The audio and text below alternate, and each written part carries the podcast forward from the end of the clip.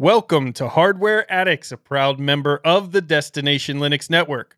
Hardware Addicts is the podcast that focuses on the physical components that power our technology world. In this episode, we're going to discuss Apple's April 20th special event, along with Microsoft Surface Refresh. So, this is kind of like an Apple versus Microsoft battle here.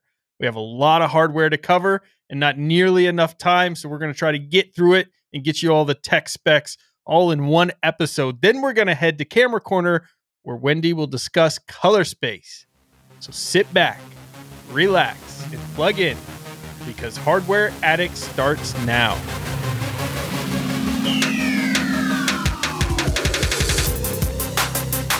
I'm Ryan, your tech guide through the universe, and with me today are my two hosts, Wendy, our resident photographer extraordinaire and hardware enthusiast, along with Michael, the software sage and still hardware Padawan. Let's find out what tech adventures everyone has had this week. Michael, what have you been up to? Well, I had some interesting situations when I was editing a podcast recently. So on Mhm. Monday, my power decided to just go out for no apparent reason. Uh oh. But uh, thankfully, uh, you did yell at me to get a UPS and to take it out of the box and plug it in enough to Nice. have it set up when it happened. So all was good. I st- saved everything, turned it all off. Uh, then a couple hours later, my power came back on and I could get back to editing. So that was great. Uh, but in the meantime of the power outage, I decided, you know what I'm going to do? I'm going to make the Hardware Addicts community proud of me. And I'm going to open all of the tech boxes that I have yet Whoa. to open Whoa. and set everything up, which I did. So all of the stuff is set up that I had yet to open, including the router that I talked about. And I don't know how long ago it was. Uh, it's all set up and everything now too. So everything is good to go. Wendy, that router he's talking about was like seven episodes ago. It could have been. Yeah, it's been a while ago. It sounds like this power outage was a necessity in order for him to actually get stuff out of the box. So maybe he should have a power outage once a month.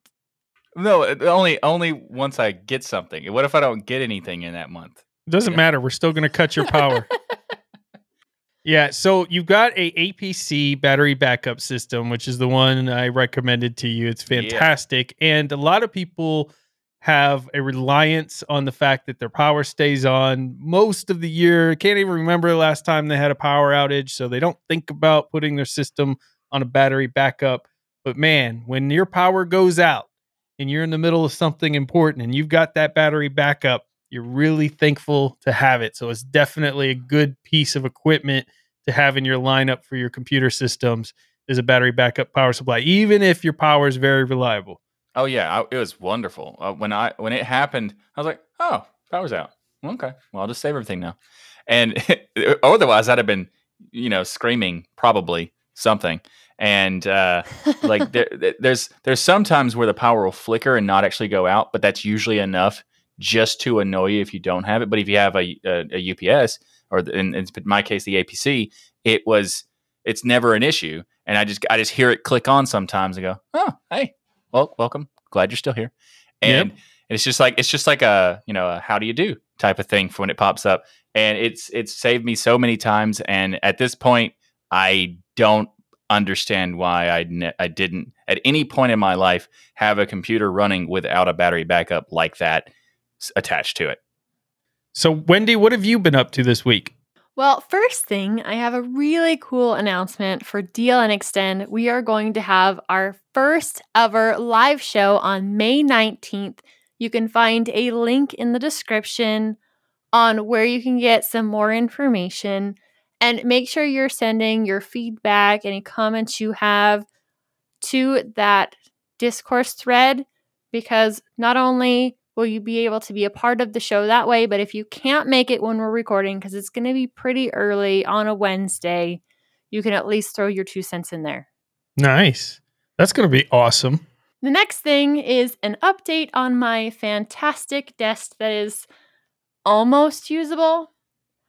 I poured the epoxy on a Sunday. I did the top coat on a Monday, and then it's supposed to take a week to fully set up.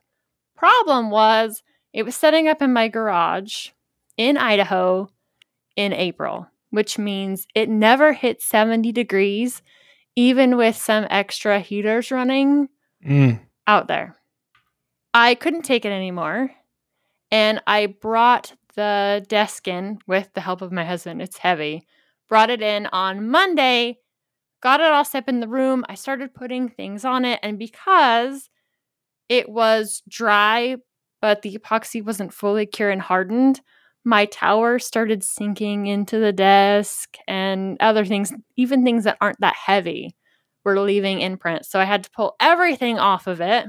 I am standing at my standing desk right now, but everything that's on it is on a piece of packing foam so it can distribute the weight of what's on it. The only things that are connected to my computer are my keyboard, my mic setup, and my mouse.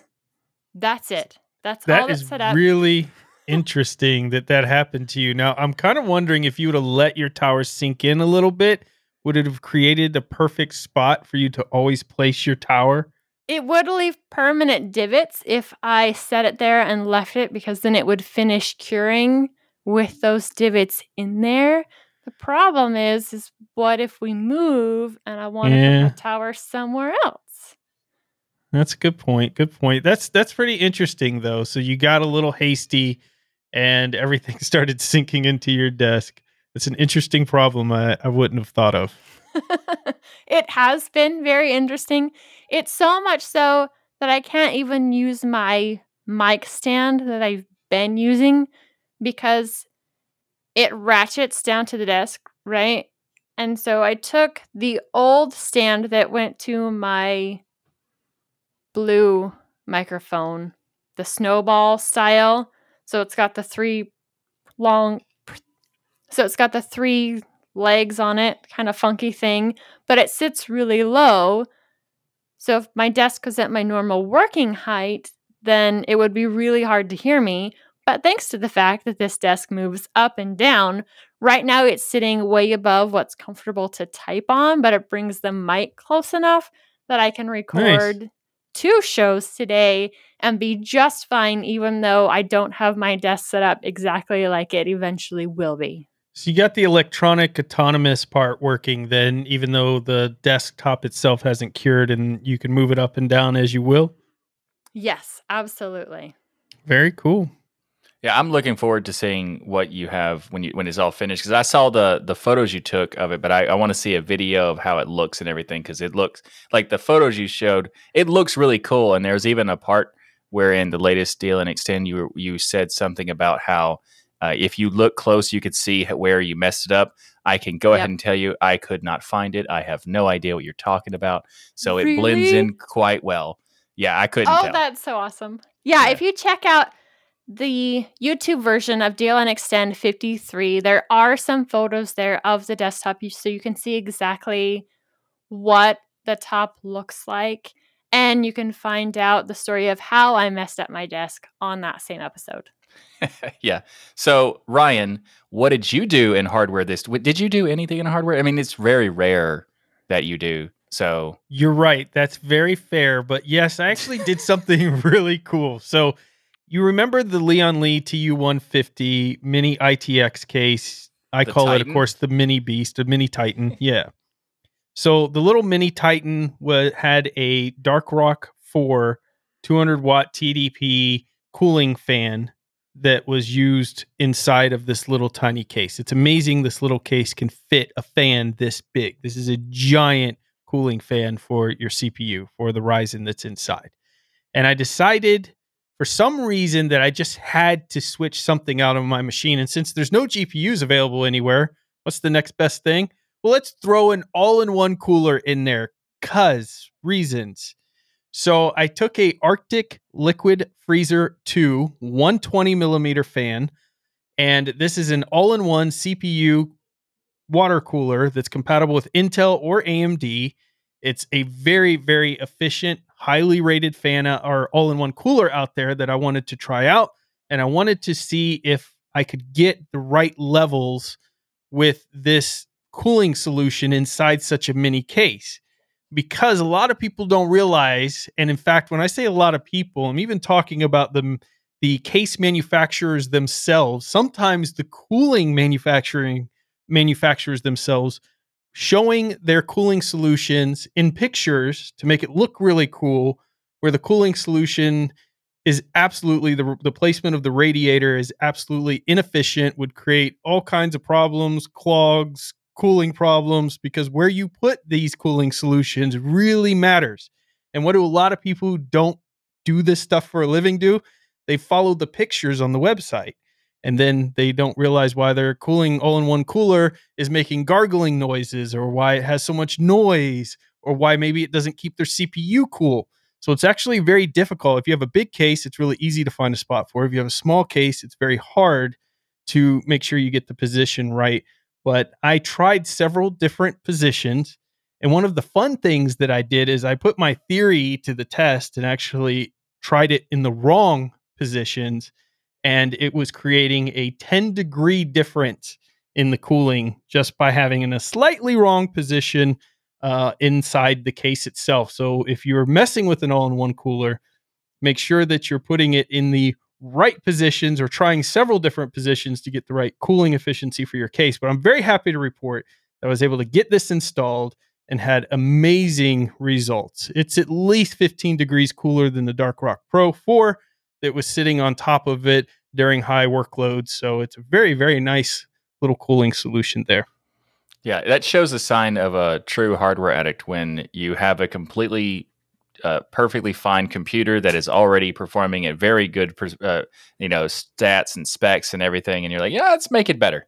Let's just let's just let's just water cool it now. How about that? For fun. I mean, I didn't even know I didn't know if it would actually be any better than that the the fan cooling solution that was in there because it's such a tight spot or a, such a finite amount of space. I, I, want some extra work to do on my computer just because I want to.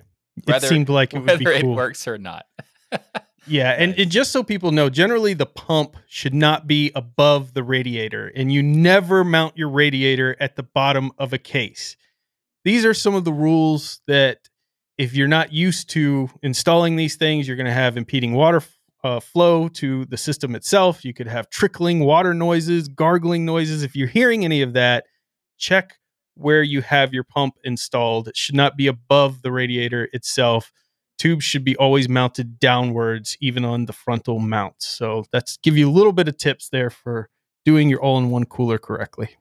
This looks really cool. I've been curious about the water coolers, but I haven't known anybody in real life that has used them and a brand that they've really liked or tested up and had good results with, I'd like to check this out. Even though I have a ton of room in my case, and really, I have so much room in there, it's ridiculous. This would be kind of fun to play with.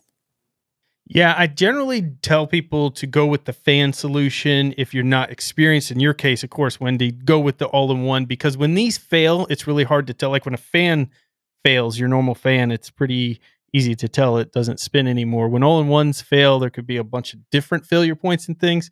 But I think you would love this solution here. I'm very happy. I've tried a lot of different all in one solutions, but the Arctic Liquid Freezer 2, it's very, very nice. Very happy with it. So Wendy goes with water cooling, Ryan goes with water cooling, I go with fan. Fan. Yes. Yeah. That makes fan. a lot of sense. Yep. Yep. Perfect. And something I'll also go with is our our sponsor this week, DigitalOcean, because this episode of Hardware Addicts is brought to you by DigitalOcean. DigitalOcean announced their app platform service, which is a solution to build modern cloud native apps. With the app platform, you can build, deploy, and scale apps and static websites quickly and easily. Simply point your GitHub or GitLab repository to the app platform and let it do all the heavy lifting for you, such as runtime management and so much more. It has support for multiple programming languages like Node.js, Python, Go, PHP, Ruby. Plus, it also has support for static sites, Docker, and container images. And it gives you high scalability with zero infrastructure management, which, if you don't know what that means, well, it's it just means you just set, set it up and go because it handles the runtimes, like I said, but also the uh, the dependencies for your apps. And so you can just push code to production in only a few clicks. And it also means that you can do it with little to no customization because the app platform uses open cloud native standards and automatically analyzes your code, creates containers, and runs them on Kubernetes clusters. As a listener of the Hardware Addicts podcast and a member of the DLN community, you can get started for free. Well, better than free because DigitalOcean is giving you a $100 credit when you go to do.co slash DLN. Again, go to do.co slash DLN to get started with your $100 free credit on DigitalOcean's app platform. We want to thank DigitalOcean for sponsoring this episode of Hardware Addicts. So this week in the news, Apple had their big event on 420, which is an interesting date to choose. Naturally. And they released a whole group of updated devices using their new M1 chip.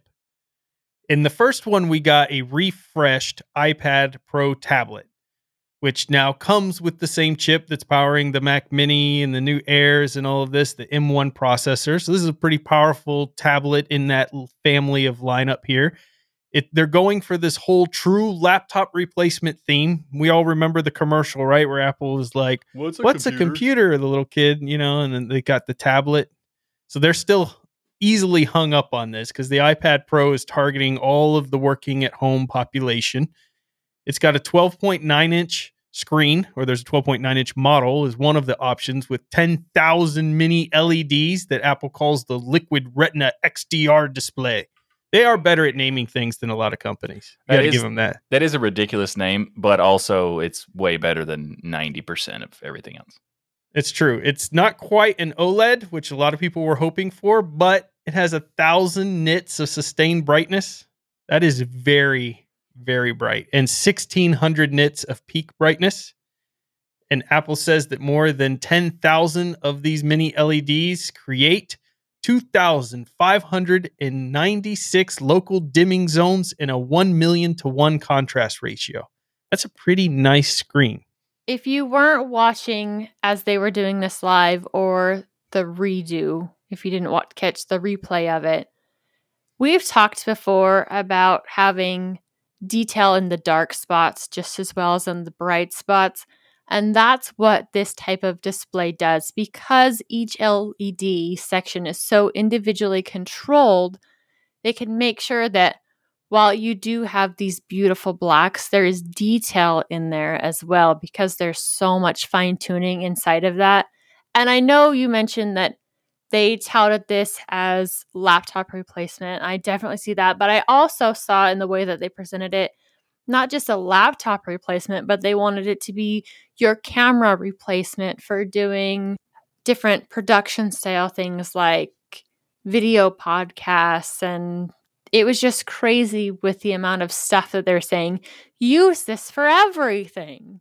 Yeah, they definitely are going after the camera market. If you look at even the last, what, four or five generations of iPhone, I mean, all of the enhancements have been basically in the camera.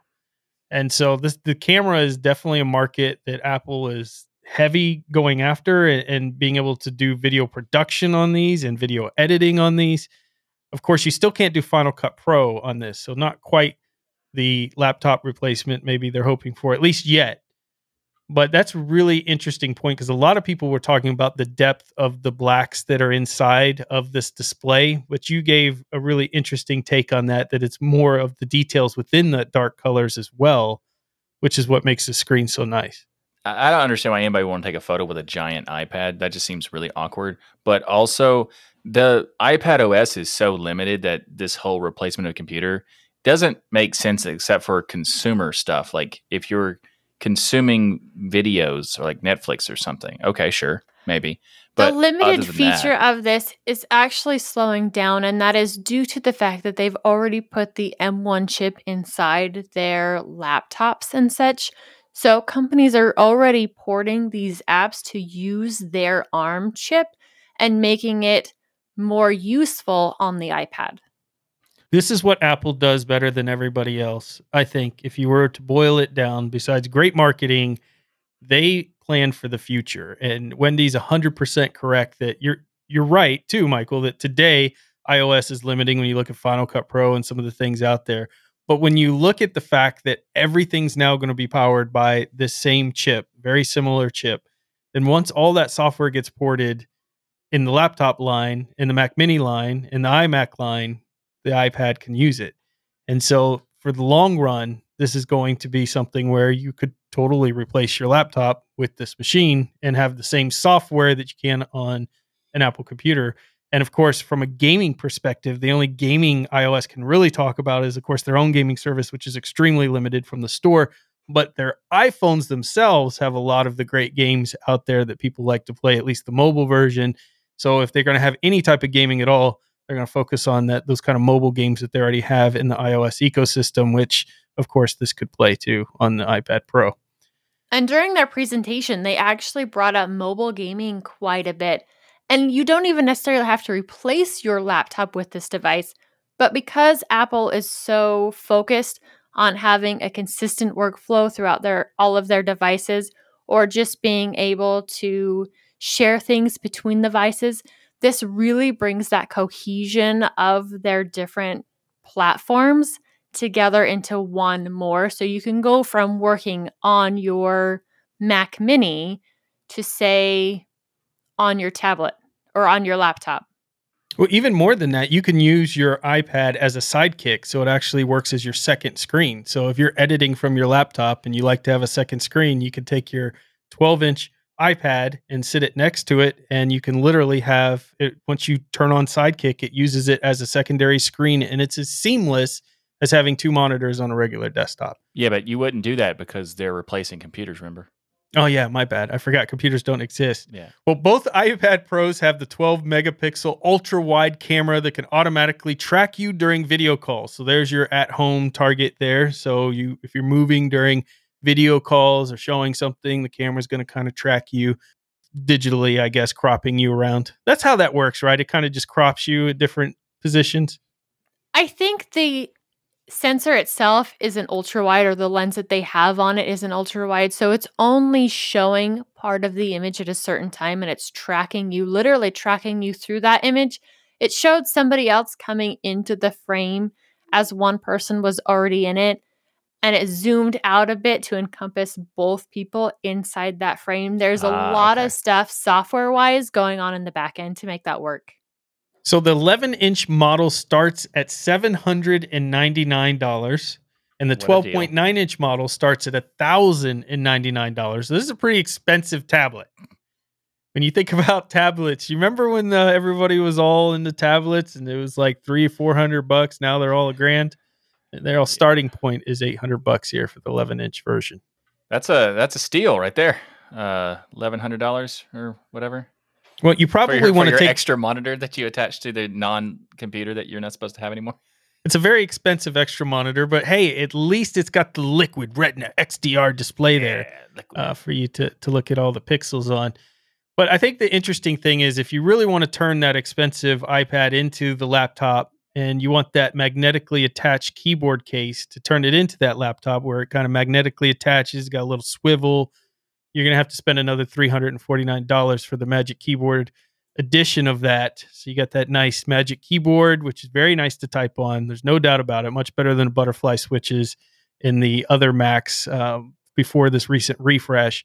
And that's going to cost you 349 extra dollars. So you're in the you're in the laptop price at that point, which really raises the question: Why not just buy a laptop yeah, and be done with it? yeah. If you're gonna go with a a Mac product that that's gonna price you about fourteen hundred dollars, you might as well just buy the MacBook that just costs. that. yeah and and then you got the keyboard built in and everything's fine i guess if you really need that tablet functionality you know you'd you'd go that route but uh, otherwise yeah just go with the laptop so i wasn't super stoked about this it was interesting but then they revealed their new redesigned iMacs that uses anybody guess what it uses I'm what kind gonna, of s- I'm gonna take a bet and say the M1. oh ah, man how did you know you must have watched the whole presentation No, it just said M1 everywhere on the titles of everything. so like, oh, okay, that makes sense.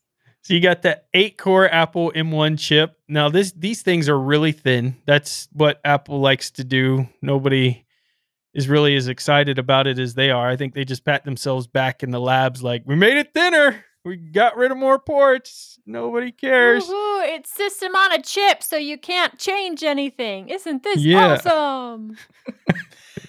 It's funny how they care about making the monitor so thin, while at the same time, it's it's it's so thin that the uh, headphone jack can't a plug can't go into it on the back, so they put it on the side like you do on well, I mean, like the iPhones used to have. Uh, it's, Yeah. it's nice that they still have it. Uh, I for the for the this version, I assume the next one's going to remove it, but uh, it just seems uh, unnecessarily thin and I like m- just a little bit thicker, and you wouldn't have to do any kind of like compromise and stuff. Like I don't know. Yeah, and you could probably make it repairable if it was a little bit thicker too, which would be a thing that we'll get into here in a minute. I mean, it's really, really thin. It's 11.5 millimeters thick. I think a pencil's like what seven or eight millimeters thick, like in diameter. I mean, this this Yeah. thing is this thing is really thin, and it weighs less than 10 pounds. So this is an all-in-one computer. Those not familiar with the iMac, 24 inch, 4.5K Retina screen. Is it 10 liquid retina though?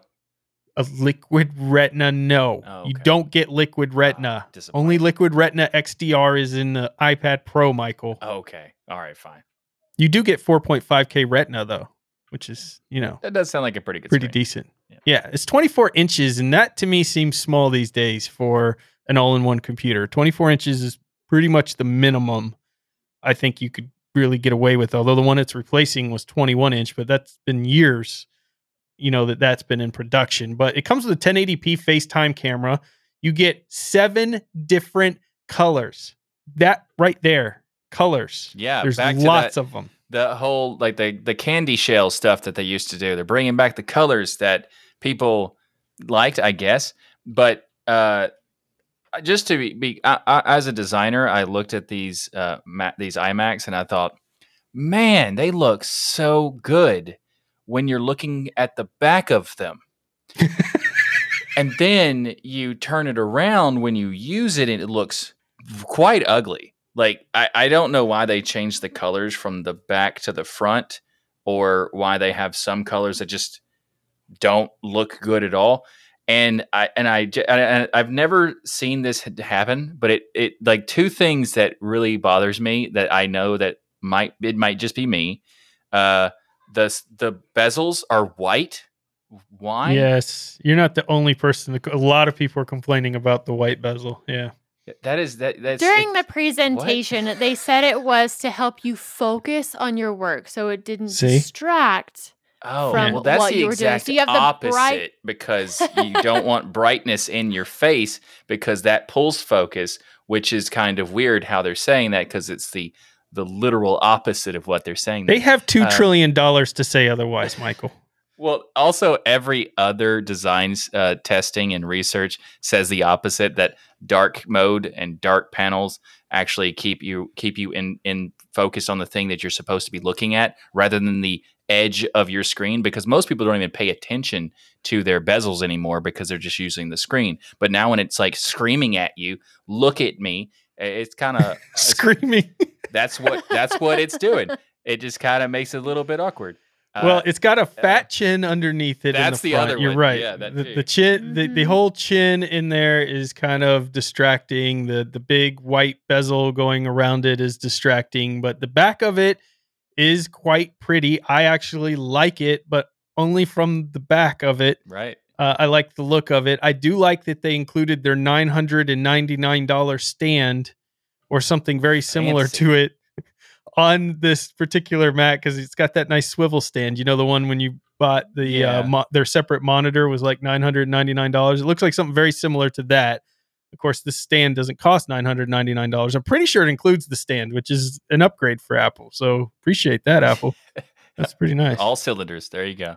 Yeah, they're firing on all cylinders there. So you've got the different colors, you've got the keyboard and accessories that match, of course, because if you're going to, you know, be sitting there writing your next novel, you got your Starbucks, you got your Mac, and it's an orange. You want to you want an orange mouse and an orange Yeah, keyboard Of and course. all, everything and to you match. need an orange touchpad. Of course. Ever, uh, Yeah. Naturally. all I mean, of that. otherwise you're just you're just being ridiculous. Unless you go two tone, Right. you get an orange and like a purple, and then you just oh, then you're fancy. That's the next version. You have to pay another five hundred dollars for that. oh, two-tone, okay, man. cool, cool. It's Yeah. so 2020 not to have your computer, your keyboard, and your mouse all match. Yeah, yeah, exactly. I agree. Exactly. What it's what's interesting is that the previous era of the colored uh, iMacs and the MacBook laptops that they had, like the clamshell style. Like those, uh, those were like interesting that they were colorful because it was you know such a new thing. But this just seems like they had nothing to promote, so they just threw some paint on it, and I, I don't I don't see the honestly I think they're ugly except from the back, and no one's gonna look at the back of their computer, so I don't. It is Speak for yourself, Michael. I actually thought okay. I really thought this no thing. I actually thought it looked pretty decent, and I like the colors. I like they brought back the colors. I think they could have definitely done more with this for sure, and it's not up to Apple's usual standards. I mean, the colors are very vibrant. I really like the colors the they colors chose. on They're the back are vibrant. They're very fun. Yes. They're vibrant. I think it's pretty hip and cool looking. But back. when on the back, yes, only.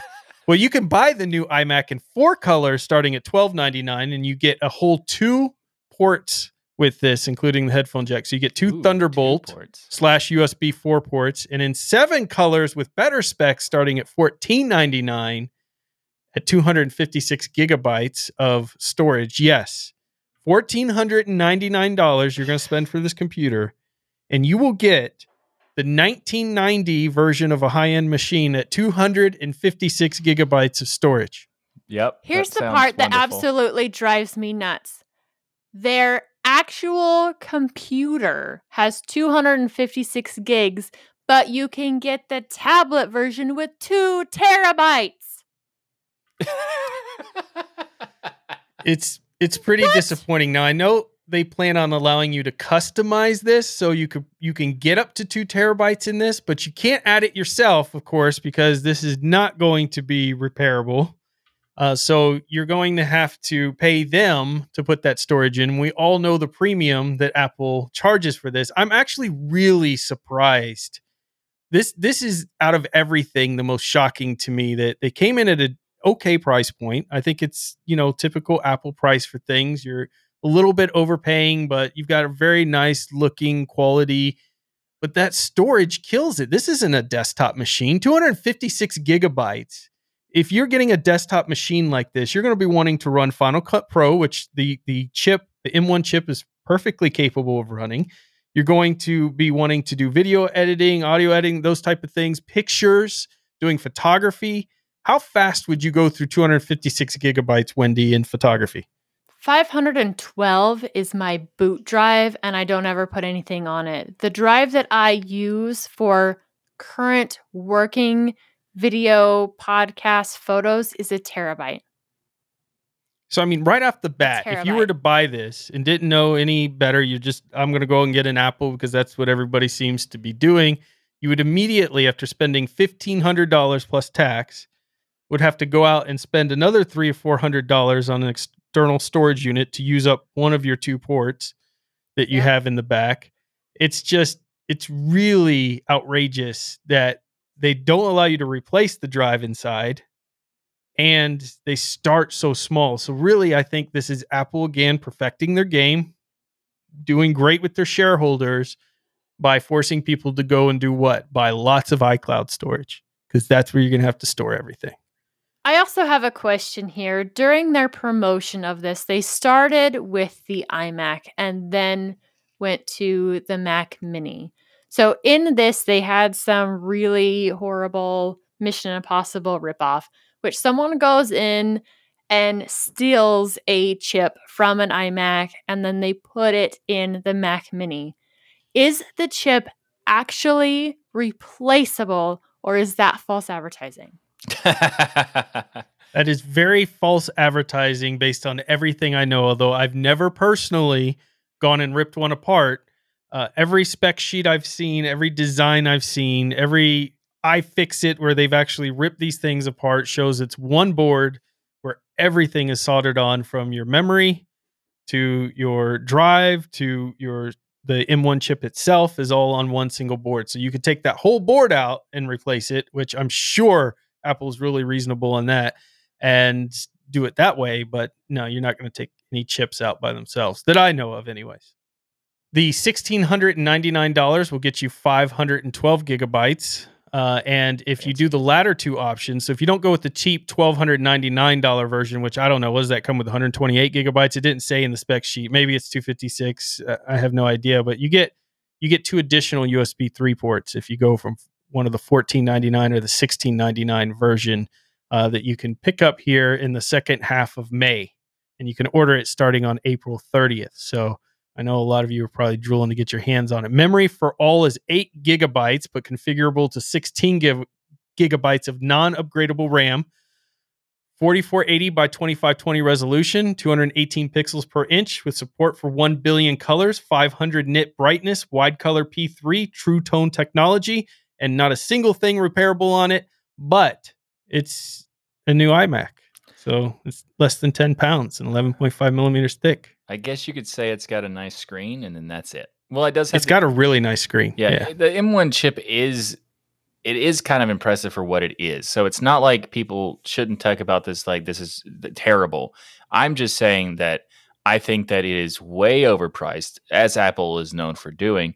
But the whole repair- repairability just being non-existent, and the fact that when you do get it, like you have the option to upgrade your RAM only when you buy it initially, because otherwise it's not upgradable. Uh, that's that's a ridiculous situation that you know Apple is becoming known for, and it's very sad. But again, it's so ugly anyway. Why would you get it? Well, I, I have to agree with you, Michael. I think that the way you said it is I would be very excited about this machine, even not though I'm not a huge Apple person. I would be very excited about this from the fact that they're producing their own chips. The chips are doing fantastic in their performance in here. I see the future of their convergence across their products. Nobody does it better than Apple in that way. I like the fact that even though some of it is fluff, they do a lot more from a privacy perspective. But the big deals with Apple, the reason why I can't get excited for anything they release is you can't repair any of it, you can't upgrade any of it. And that is actually a complete detachment from the Apple of the past. The original iMacs from not so long ago had an amazing ability to just remove a little flap in the back that was magnetically attached on the iMac and that revealed the RAM. So you could upgrade the RAM whenever you wanted and you could literally walk somebody who's never touched a computer the inside of a computer through replacing their own RAM because you didn't have to have a screwdriver. You didn't have to have anything but you take your finger you pulled the magnetic slot on the back of the iMac and you could replace the RAM. That is engineering. That is making something that's made to last and you're not wasting all these precious uh, elements that are used to make these machines and somebody can enjoy that for a really long time. These new apple computers are not that way at all. Not only are they not repairable but apple has a horrible in my opinion track record based on all of the companies that track this type of thing of forced enslaved labor usage in their supply chain which they are just not trustworthy with their supply chain and how they're getting their parts and the, the company years of abuse. They charge a premium for all this stuff. So all of that makes it so that even though they do push technology forward and you see a lot of people and a lot of companies react to everything that apple makes it's hard to get excited for anything this company does Yeah, and f- and with that said, AirTags. let me tell you what an airtag is michael are you ready Mm-hmm. you ready for this Mhm. it lets you track things Oh, what?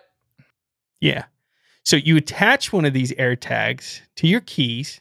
Okay, you can't do that because you have to buy the AirTag first, but then you buy an accessory that allows it to attach to keys because there's no hole in it. So it doesn't Um, come with a. a No, thing to- there's no hole and there's no holder for it to attach to keys, but you can buy an accessory in addition to buying the AirTag that allow you to attach it to your keys. That's wonderful. It's like everything is separate at Apple now, like you know, including chargers. And now we have uh, you, a new p- device that, in order to use it, you have to buy another thing. Yeah. Well, what you could do though, if you buy this, is just slip it in your backpack or pocket because you don't need a hole for that, right? You don't need a keychain or anything for that. You just drop it in a pocket and it'll work. So there's there's that. But basically, it uses the Find My app, so it's the same as tracking any of your Apple devices. If you have an iPhone or anything like that, and you've used it, it's really actually pretty awesome technology. I love that they focused on the privacy here. They feature encryption and location data, nor the histories ever stored on the tag itself. So somebody was able to get a hold of it and try to get information off of it. None of that is stored there. They even stated very clearly and in plain words Apple doesn't even know the location of your devices or its identity at all. So they're trying to really push the privacy factor here with their devices to differentiate er, them from other things like tiles and the other options that are out there in the tracking world. They also made it so that if anyone puts a tracker near you, I really like this, and your phone will ping you to let you know an unidentified tracker is traveling with you. So if somebody walks by with the tracker, it's not going to do anything. But if that that tracker keeps following your destination as you're moving along, it's going to reveal to you that, hey, somebody's put a tracker near you. So all the creepy people who are planning to do creepy things with this, they can't do that because Apple actually, this was a really good idea, thought of that. And so it will let you know that there's a basically a tracker near you within proximity. And after a certain amount of time, it'll actually start beeping that tracker that's near you so that you can find it and get rid of it. Does that apply to non Apple users? No, it wouldn't because you wouldn't have the app to tell you that it's tracking you. That seems this like is a giant only problem. for Apple. Huh. I didn't think about that, Michael. Dang it. Dang it. So if I know you have a Samsung, I could put my Apple tracker in your bag and then just Pretty much. you, you, you'll never know. Yeah, because it won't Maybe. tell not it won't tell Android users. That seems like a pretty uh, open. Uh, Nobody likes Android they- users anyways. Well, I mean, as an Android user, uh, I'm just saying. I'm just saying, like th- this seems like a, a thing that they're talking about how they want to make sure people aren't aren't being able to do creepy things, but they are making it where you know the vast majority of people who have smartphones are not on Apple.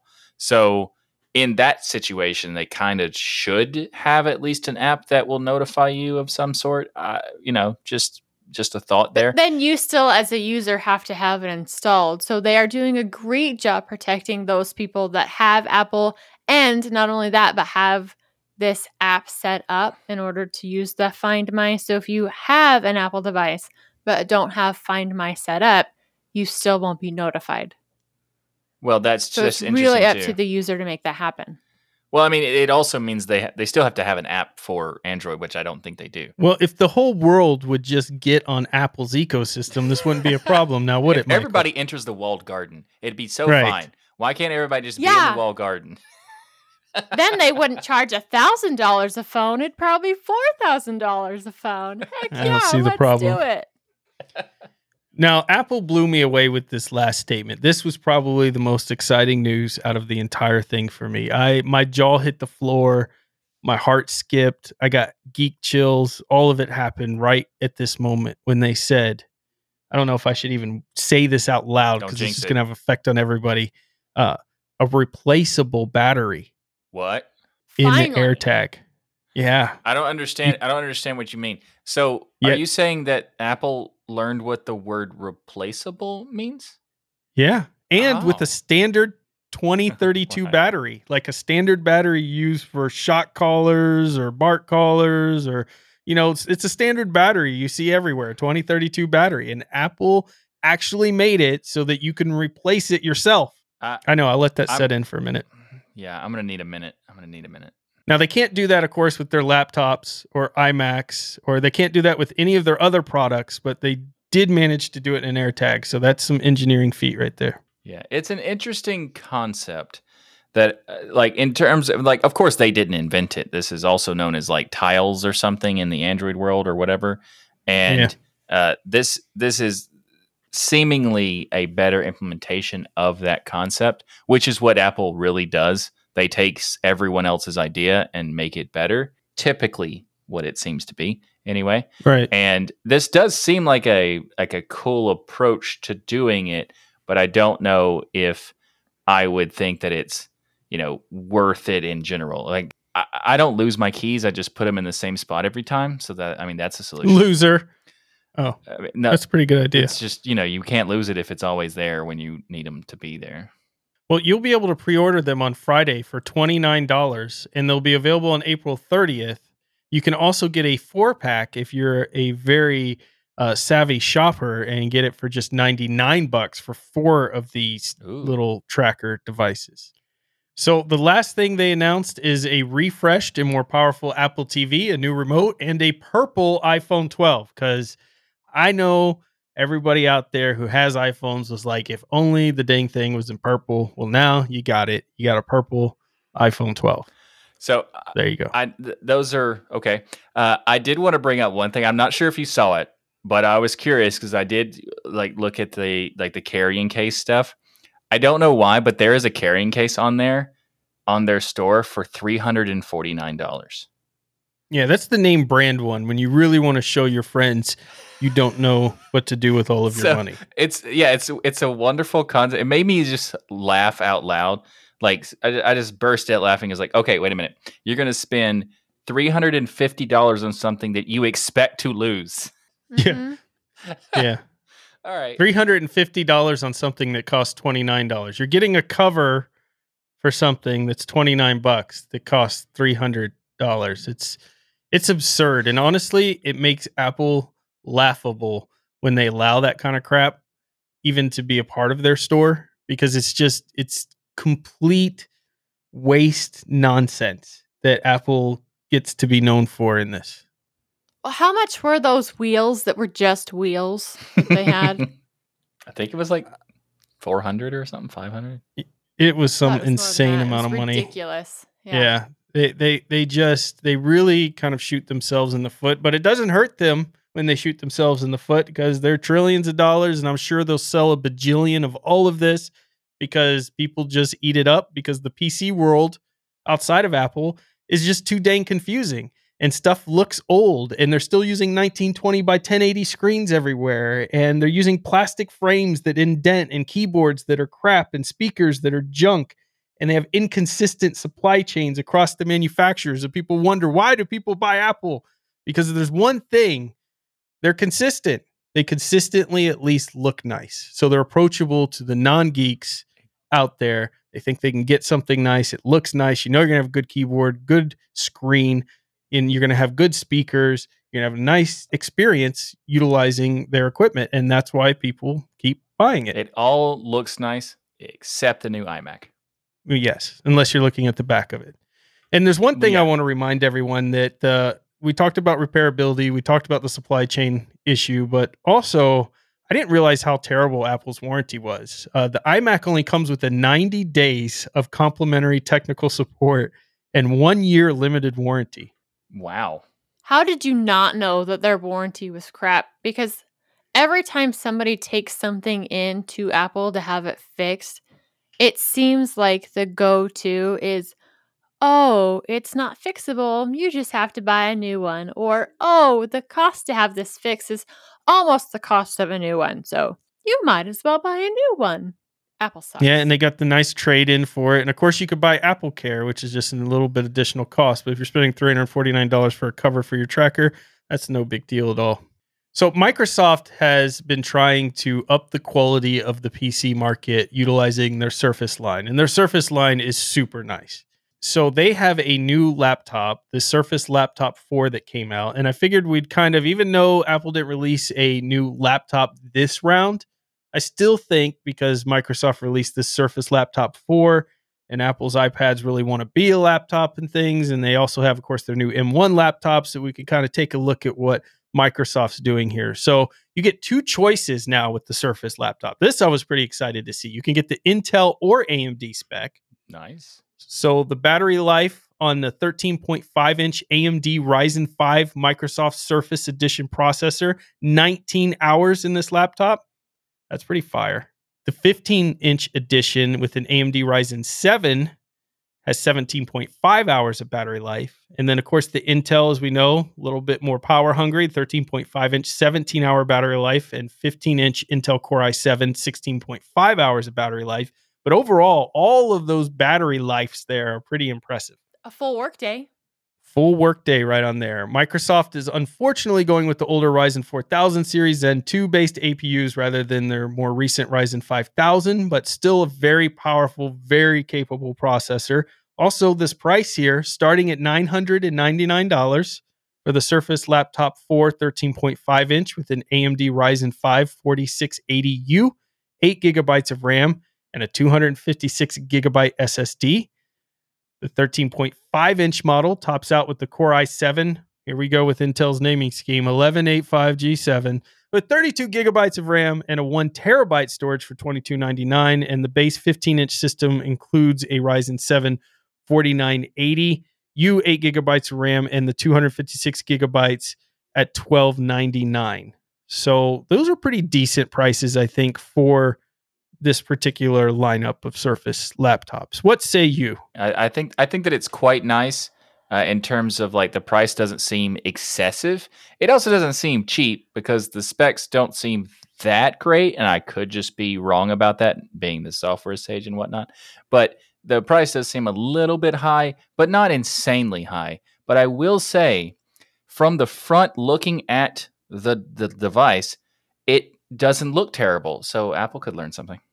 I actually own two different Surface devices that I picked up used. In reality, they're some of my favorite lightweight laptops that I've ever owned.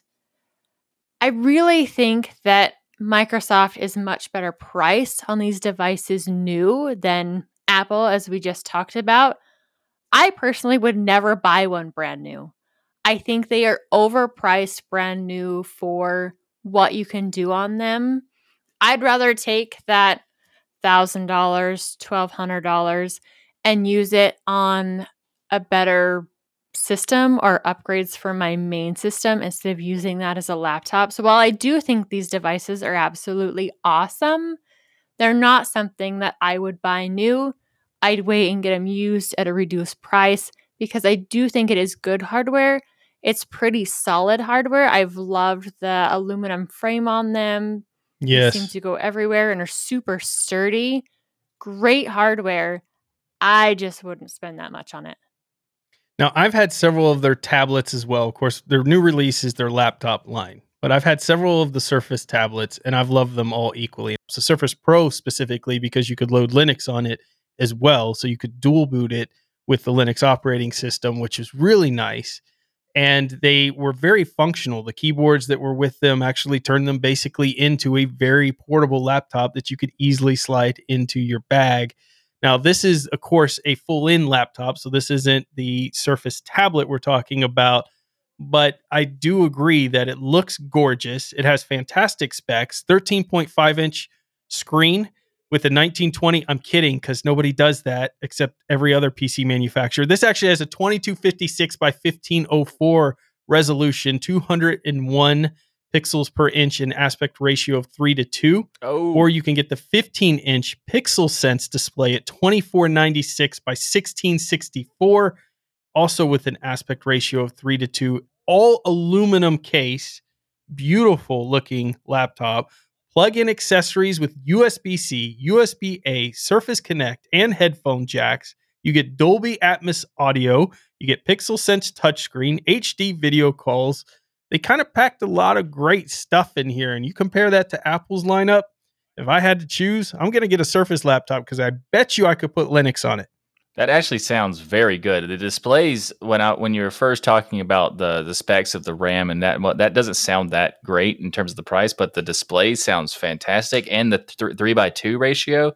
I am a big fan of that ratio with the high like the high uh, PPIs and stuff like that with the 4Ks and 2Ks and that kind of thing. So uh, I am very excited to see the three by two being big, you know, becoming a a thing that big manufacturers are doing now because it's it's definitely an improvement, and that is that is something that does pique my interest at least a little bit in terms of it being the cost.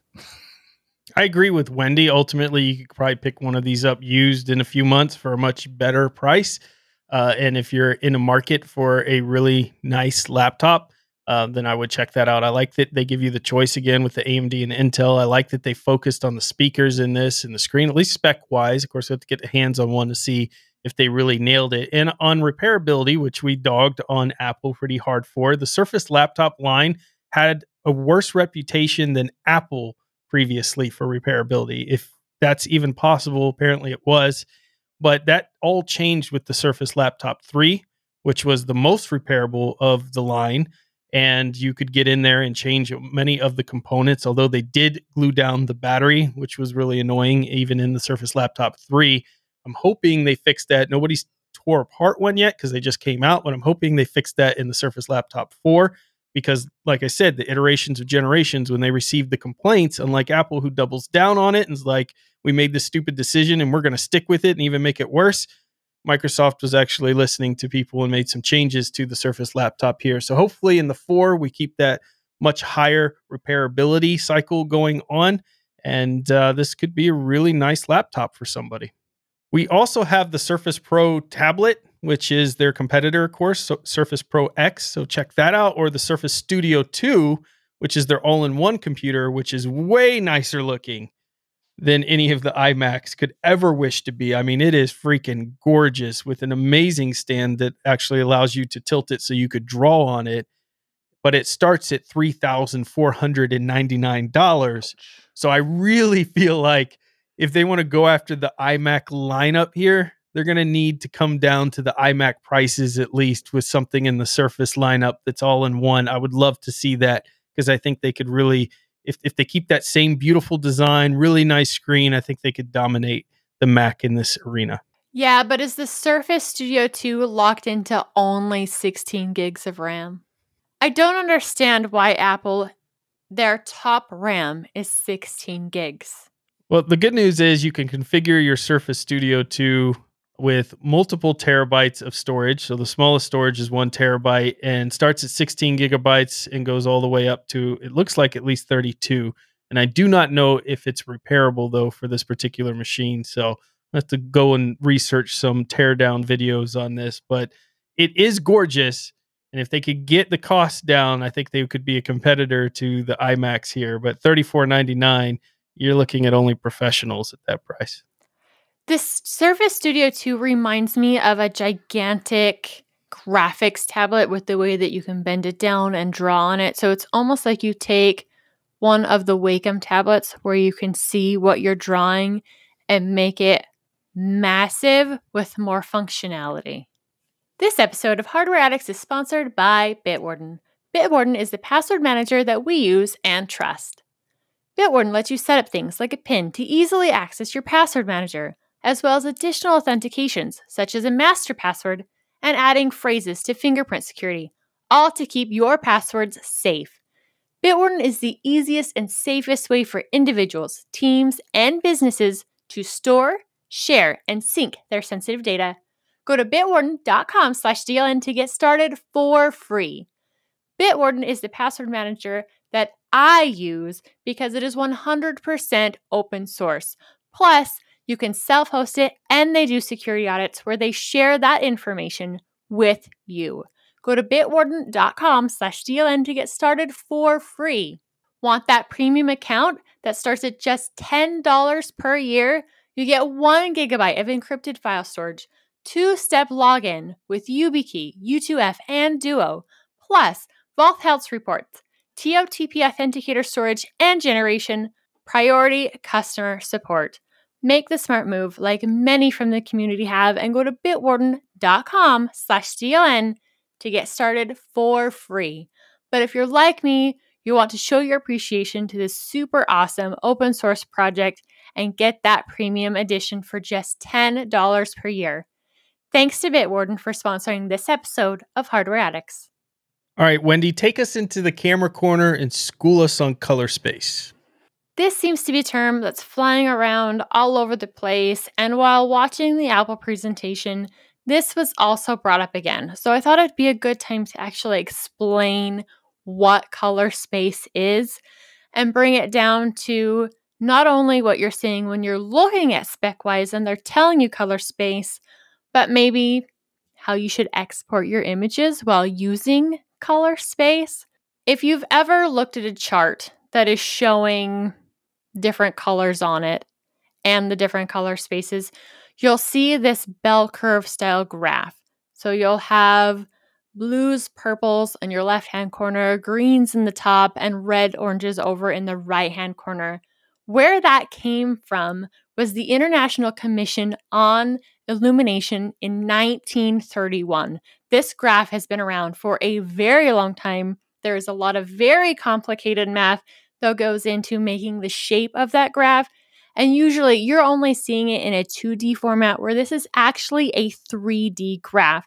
So if you're able to manipulate it and turn it on its side, white would be at the very, very tippy top, and black would be on the bottom. So not only are you going through different colors, you're going through different luminosities. How they came up with this graph was looking at a normal, healthy eye to see what colors it could see. And through that research, this is what they came up with. Now, the two main profiles that you'll see in photography, and if you have a camera that allows you to change the color profiles, you'll see sRGB. And if you remember, RGB is red, green, blue, and then Adobe RGB. So your camera sees in red, green, blue, your eyes see in red, green, blue. Monitors project images to you in this red, green, blue format. Now, if you were to take a look at these overlaid on that graph, the CIE graph that was developed in 1931, it'll show you how much color you're getting that the human eye can actually see. sRGB is a pretty small amount of that, but most computer screens come in sRGB. More these days have more color than that, but the average is sRGB. If you're putting these images on web, most browsers are going to show these in an sRGB color format. Adobe RGB was developed in 1998 and has a much wider color gamut than sRGB. Now, what do these actually mean? If you go into any color working program, say GIMP, and you can see the different numbers that represent that color, basically what those are are coordinates. So think of them as latitude and longitude on your map. This shows where that color is with inside that color format with inside the CIE human eye what they can see. So, say you take a picture that is in the Adobe RGB format, but you're looking at it on a web browser that only supports sRGB. That image has colors that are now invisible. It cannot show some of the color complexity that is in Adobe RGB, and that has to be translated. Sometimes you can do that manually. If you're ex- exporting an image for sRGB is to be used on the web, leave it there. You really don't need any more color format for that. But if this image is going to be printed, having the additional color format is always positive. But if you're shooting in RAW, it doesn't matter if your camera is set to sRGB or Adobe RGB because all of that color data is still there and you can continue to ma- manipulate it. Then we come down to how do you export it? When you're exporting, you have intent. The two that you'll use the most will be perceptual and relative colorimetric. Say you have an image that has this really, really wide color gamut because you've used something like Adobe sRGB, but you need to bring that down to sRGB for web use. Not all of those colors that are in the Adobe will be there in the sRGB. So it'll take what's most similar on those ends and just kind of shrink it down. So you'll still have close to the same range from lights to darks, but the colors won't match exactly. It's like a computer's version of invisible ink. Yes. like that. You know, Yes, you'd have to have a magic marker to rub across your screen manually to reveal the colors that otherwise wouldn't be displayed. I like it. Exactly. And relative colorimetric means that it takes everything on the extreme ends, your lightest and darkest, or whatever those colors are on the extreme ends that don't fit within what you're translating, the color profile you're translating it to, and it makes it all one color. So if you have an image that has a lot of variation and there's a lot of color that's going to be outside those color profiles, all of that will turn into exactly the same color. So, how you export that image really depends on the type of colors that are in it. Now, let's go back to the Apple example. They said that their monitor is going to have on this iMac the P3 colors. That is in between your sRGB and the Adobe RGB. So it has more color to it than your standard sRGB, but not as much color flexibility as Adobe, which, if most of the content you're seeing is sRGB or in video terms, that would be 709, it's a lot less color representation. So, overall, while it's really cool to have if you're working with colors and need to have more colors represented, if the content you're viewing doesn't have the format to show those colors, it's really not helping you out at all. So, if you were to get a monitor that was sub sRGB, you're going to notice a difference though in those colors because there are a lot of computers, frankly, that come with very poor color space and reproduction in the monitors there. If you got sRGB, you're kind of hitting the normal gamut of colors that you would expect to see, but nothing spectacular. And what iMac's saying is there's somewhere in that space that sits between the sRGB and the Adobe RGB, so above average basically for their monitors. Most monitors, if you're buying a modern day computer or a modern day display, it will come with sRGB. That doesn't mean that the colors are accurately calibrated. So, this is one of those situations where you would need to use color calibration software in order to get accurate color instead of it being necessarily a fault of the color space you're using. It's more how those colors are being told to be displayed. And of course, probably the brightness of your monitor. Like I have a really nice MSI Optix Mag 321 CQR curved monitor, but in many ways, the reproduction of colors on this is very flat compared to another monitor that I have by Asus where the colors just pop. And you couldn't really tell until I got this other monitor and I moved my web browser from one to the other. But in a lot of ways, it's that those nits, that brightness that it brings out that's really flat with the MSI monitor in a comparison to the Asus monitor that I have. So I would think the brightness can make a big difference. So there's a lot of factors. You can't just look at the color yeah. space and say this is a perfect screen, much like you can't look at the resolution alone and say this is a perfect screen. It's kind of all these factors combined. Absolutely. And anybody who's taken the time to do color correction on a monitor, you'll see with inside that setup that you adjust the brightness on that monitor to fit a certain point to help make sure that your white balance, so that'll help set every single color around it as it's being displayed, is correct. So once my main computer is fully set up for brightness and color reproduction, I do not change that because it'll change the white point setting that is being displayed.